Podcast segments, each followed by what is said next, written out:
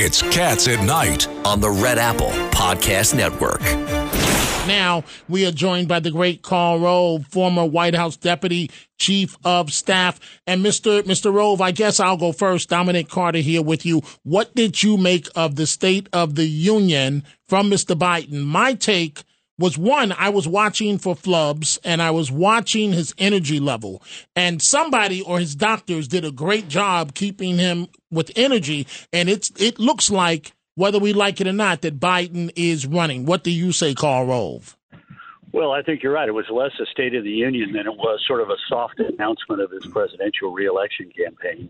Um, it was a very – every State of the Union has some politics in it, but this was mostly politics. Um You'll notice that uh, he spent a lot of time excoriating enemies, big oil, uh, billionaires, banks, credit card companies, internet and wireless supp- uh, providers. He spent a lot of time uh, talking about uh, how great the economy was, even though most people don't feel that way. Um, but I think it was a gamble. It was a gigantic bet. And the bet is that while the economy is not good today, that he thinks that uh, as long as he hangs in there, if the economy recovers, he'll be able to say it was because of my spending programs and my initiatives. And if it doesn't recover, he can say, well, it's because Republicans refuse to do what I suggested we do in this year, which is, you know, raise a lot of taxes and spend a lot more money. Karl, it's, uh, it's Richard Weinberg. Welcome back to Cats at Night. What I want to ask you is this. Are we really stuck with uh, Biden versus Trump in twenty twenty-four? Oh, I don't think so. Look, I, I wrote a column about this a couple of weeks in the, ago in the Journal. We had thirty-two years starting in nineteen sixty till nineteen ninety-two where our presidents were all from the greatest generation. And we, when, when, that, when that period began, the battle was between two forty-year-olds, John F. Kennedy and Richard Nixon.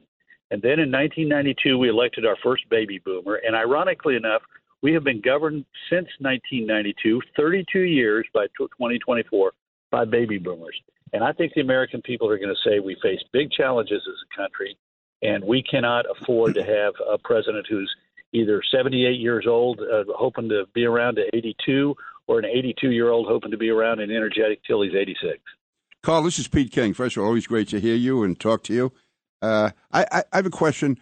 You know, King, I, I, they didn't warn me you were going to be on. Otherwise, I would have prepared myself. Every time King came to the White House, I had to buy him lunch. Whenever he didn't have a lunch partner, King would come to the White House, and I'd have to buy him lunch at the White House mess. That was the only time I got, ever got the best of you, Karl. But in any event, there we uh, go. You know, I, I remember when uh, you know, Bill Clinton had a tough time in the ninety-four elections, and he was able to pivot. And it was not only good government, but it was good, uh, good politics, where he was able to work with Newt Gingrich, get a balanced budget, welfare reform, and uh, you know, he always threw in some red meat lines for his base. But basically, he went through the. Uh, The emotions and also the reality of uh, working with Republicans on common issues. I just think Biden missed a real opportunity last night. I know his base was happy. What bothered me a bit, though, was somehow Marjorie Taylor Greene became the face of our party.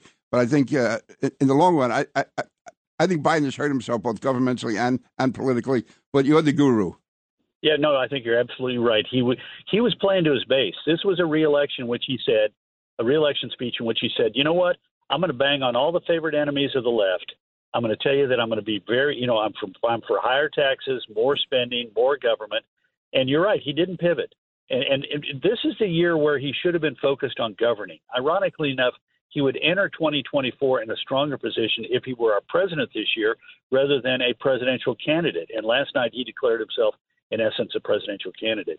He is, though, making a big gamble because, you know, Reagan was in terrible shape at this point in nineteen eighty-two, mm-hmm. but he had a plan, and the plan was Volcker was doing everything he could at the Federal Reserve to, to get a, inflation out of the system, and Reagan cut taxes, cut the regulatory burden on our economy and the red tape, relieving businesses and enterprise of enormous costs of time and energy, manpower and money, and he and he, and he freed our economy and reined in spending.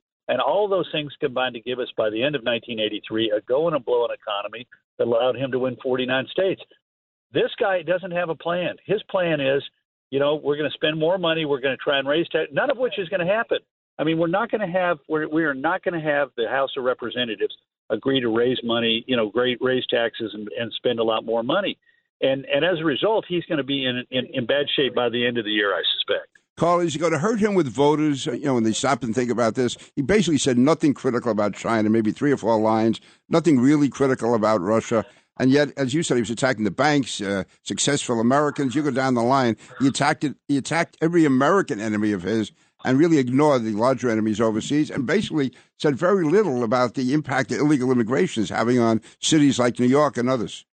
Yeah, absolutely. In fact, in my column tomorrow in the Wall Street Journal, I, I mentioned the China thing because it two things that jumped out at me. One is he, you're right, he glammed through China. He just sort of glossed it over and said, China, you know, not they're not as powerful as we are. People were expecting him to say something about the Chinese surveillance balloon. The other thing that was odd to me was, what was his biggest accomplishment in twenty twenty-one? The passage of the American Rescue Plan, one point nine trillion dollars of new spending. And guess what? There was not a single word about it. He didn't even mention his name in, in, this, in the speech last night. He did, however, talk about two things, which he claimed a lot of credit for, which are not his, not his accomplishment. He was talking about the gun control measure that Murphy of Connecticut, a Democrat, and Cornyn of Texas, Republican, passed. And he was talking about the infrastructure bill, which Senate Republicans and Senate Democrats got together and And and, and, and, and whipped up uh, as they had to reauthorize the highway trust fund, as we have to do every five years. In fact, the administration was saying, don't pass that infrastructure bill. Don't move it along because we're afraid that it's going to take the steam out of our Build Back Better effort. So, you know, it's interesting. He, he pivoted last night, but he didn't pivot like Clinton did. He did it rhetorically by ignoring the biggest thing that he did, spend new, nearly two trillion dollars we didn't need to spend, and then claim credit for two things that he had nothing to do with except put his name on it when they finished uh, uh, passing them through Congress.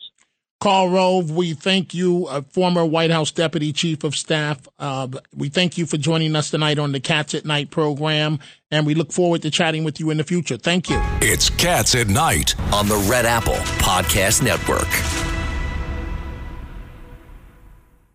This is Greg Kelly for Priority Gold. What does it mean to be America's precious metals dealer? It means that you're in touch with the hearts and minds of those who love this country, value our freedom, and want to protect the future. Priority Gold is that precious metals dealer. They've helped thousands of Americans back their retirement with solid gold and silver. Call Priority Gold at eight eight eight, five oh six, six four three nine. Receive free shipping, free storage, a free investment guide, and one of the best purchase experiences in the industry. Call now or go to priority gold dot com.